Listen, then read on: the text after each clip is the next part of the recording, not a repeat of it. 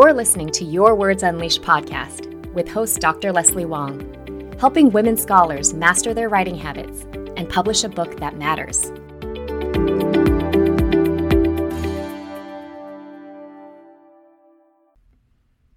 Hi, writers. I hope you're doing well this week. Thanks for tuning in to the 24th episode of my podcast. Today, I'm going to talk about whether you should submit your materials to more than one press. People have a lot of different opinions about this, and I really want to set the record straight. But before I get into today's topic, I wanted to tell you, actually brag to you, about one of my amazing clients and what she's been able to accomplish in a really short period of time. So, this junior faculty member is a woman of color in the social sciences at a highly ranked research university. And she hired me when she was feeling really disenchanted with her job last year. The pressure was on her to publish, but she was constantly getting dragged into stressful department politics that were harming her mental health and ability to write. And I'm sure a lot of you know what I'm talking about. And these politics revealed disturbing racial biases of certain colleagues, whom she greatly admired before she started her position. So when we began working together, she was not only struggling with her job, she had also lost all motivation to work on her book and was feeling defeated after a big journal rejection. So, what did we do? Publishing was her goal, so we honed her book proposal and got her reinvested in a topic she studied for the past decade. However, I believe that the most important work we did together was to find ways to help her manage her emotions and mindset around her job so that she could focus on her own priorities and her own life. And I'm very happy to say that after half a year of coaching, one of her articles just received a revise and resubmit, and another one got a conditional accept, both at top ranked journals in her field. And on top of that, after reading her great book proposal, an editor at her dream press asked her to submit sample chapters for review. And what I'm so happy about is that my client accomplished these things on her own terms by putting her own values and needs first and disconnecting her identity from her job. So when I finish working with a client, I always ask them to fill out a feedback form. And this junior faculty member wrote that she's proudest of two things that are surprisingly not about external outcomes, like the amazing things I just mentioned. The first thing is, and I quote, I'm proud of putting my job into perspective and realizing that I can make this job what I want it to be and to embrace the joyous aspects of the job while also figuring out strategies for managing the less fun parts of it. And the second thing she's proud of is, I quote, rediscovering a sense of purpose for writing my book that's not about getting tenure. So, why am I so proud of this client? It's because she realized that it's the internal shifts you make in your perspective and mindset that are most important to feeling better. And being able to detach your deeper purpose as a writer and researcher from external outcomes like tenure and publications is actually the key to getting those things. I'm just so excited for what's in store for her next.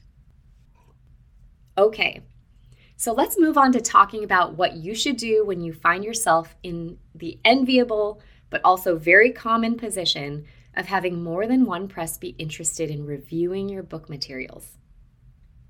This episode is inspired by a post I saw a few days ago in a large Facebook group of women academics that I'm a part of. And here's what the poster wrote Seeking advice and guidance. How do you respond when two presses show interest in your work? You've already taken a meeting with one press and are working on book proposal and chapter revisions based on their recommendations to send out for official review. Is it kosher to take the meeting with the other press? Now, the advice that people gave was diametrically opposed. One person answered, It's my understanding that you can do inquiries with multiple presses at the same time. However, once you submit a proposal, it has to be exclusive. You cannot submit to both simultaneously. The next person wrote, Yes, take the other meeting, you've signed nothing. So, which one is it? In my mission to bring more clarity to the very unclear process of scholarly book publishing, that's what I'm going to address today.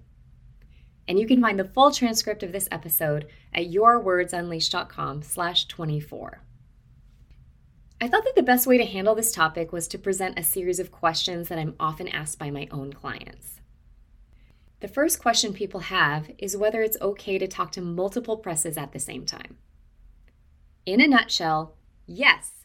As I talked about in episode 6 about when you should talk to editors, it's a good idea to set up meetings with acquisitions editors at your top presses early on, although you could really do it at any point. When it comes to my own clients, once they have a solid proposal and one or two sample chapters, I encourage them to start reaching out to editors and introducing themselves and their projects to gauge interest. So, when you're at this early stage, it's just like dating.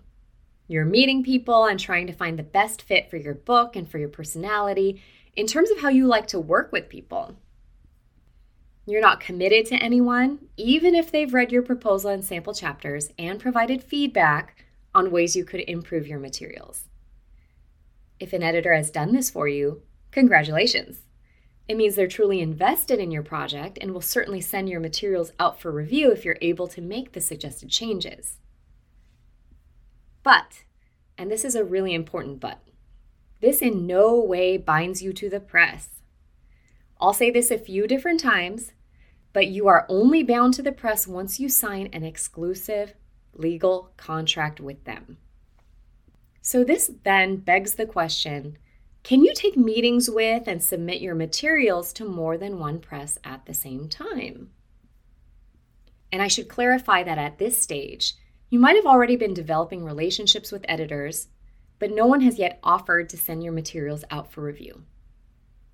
The short answer is yes, you should. I've noticed that a lot of scholarly authors tend to develop an unwarranted sense of loyalty to the first press that expresses interest, instead of really playing the field to see if there might be a better fit out there. And this makes perfect sense. When you're a first time author and likely a junior scholar, you're not only navigating completely new and disorienting territory, but you probably feel a huge sense of relief when someone is interested in your ideas. It's quite flattering to have someone give you their time and feedback, and you should fully enjoy it. But also know that, depending on what you want for your career and your book, the first press to express interest might not be the most appropriate. And you'll only know that if you take meetings with multiple editors and get feedback from them on your materials. See how invested they are in your work. How enthusiastically do they reply to your messages? And this is within reason, of course, as editors are slammed by emails. How willing are they to set up a meeting with you? And then weigh all of that information against what's important to you. Your career might benefit from going with a higher ranked press or maybe you want to work with an editor that's very hands on, whereas some of them are more hands off in their approach. Just like the advice that's often given about not settling down with the very first person you date, you shouldn't immediately commit to the first press that's interested in your work.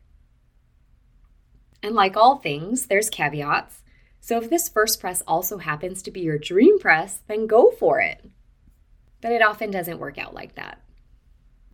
So now it's a good idea to talk about the practice of simultaneous review, which is when you submit your materials, and by this I mean your proposal and your manuscript or sample chapters, to more than one press at the same time. Should you do this? In a nutshell, it depends. So let me explain more. First of all, just know that simultaneous review is something that happens all the time. So it should always be something you consider as an option, depending on how things go. It can be a useful tool to get presses to move quicker on your project once they know that other presses are also involved. And this is exactly what I clarified to that original Facebook poster, so she didn't limit herself to just that first press. Remember that publishing is an industry, and presses are competing against one another for the best projects. When multiple presses aren't interested in a project, it's clearly a hot topic, and editors will do what they can to meet the author's needs. So, how do you go about doing simultaneous review? If you want to go down this path, you need to keep three things in mind. Number one, you need to have all of your ducks lined up before you make a move. What do I mean by this?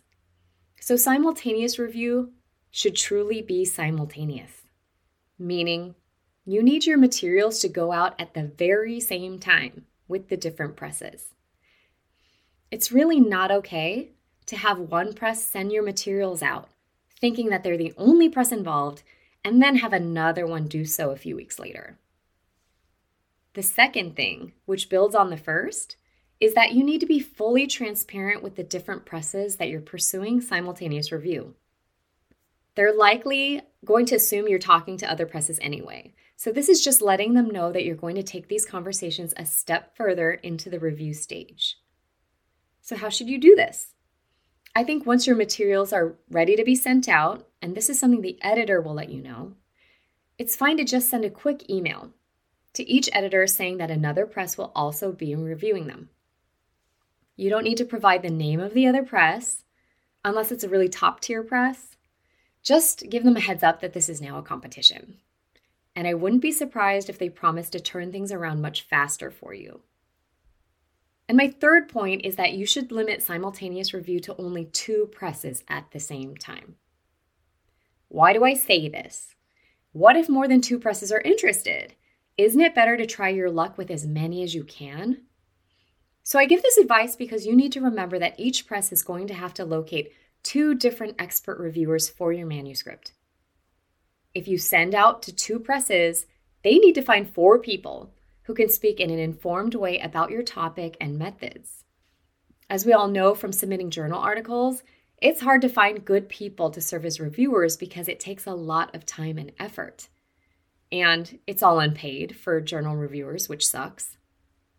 And even though presses do offer a small honorarium to reviewers, closely reading an entire manuscript and offering feedback is a major investment of time. So, let me tell you what happened to a colleague of mine when she got a mismatched reviewer for her manuscript.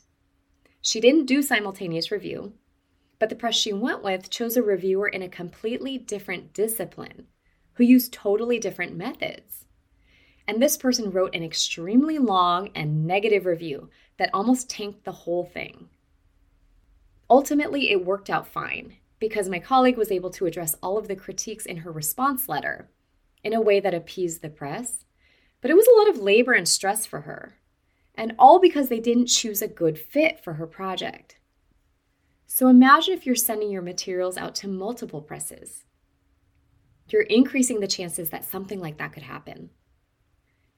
In the end, you want to leverage the competitive advantages of undergoing simultaneous review while also giving yourself the best shot at getting good reviews.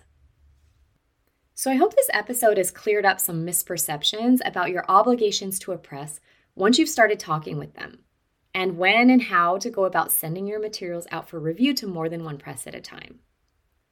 Don't forget that the key to all of this is open communication and transparency. Editors understand that authors are talking to multiple presses at the same time. You do not need to commit to anyone until you've received reviews back from both presses and you know whether you're going to be offered a contract from them or not. And even if you're offered two contracts, you're still not committed to anyone until you choose one over the other and sign on the dotted line. And if any of you listeners is that original Facebook poster, please reach out to me because you could really use some coaching. I'll be back again soon with more tips and advice on how to get your manuscript published. Take care until then.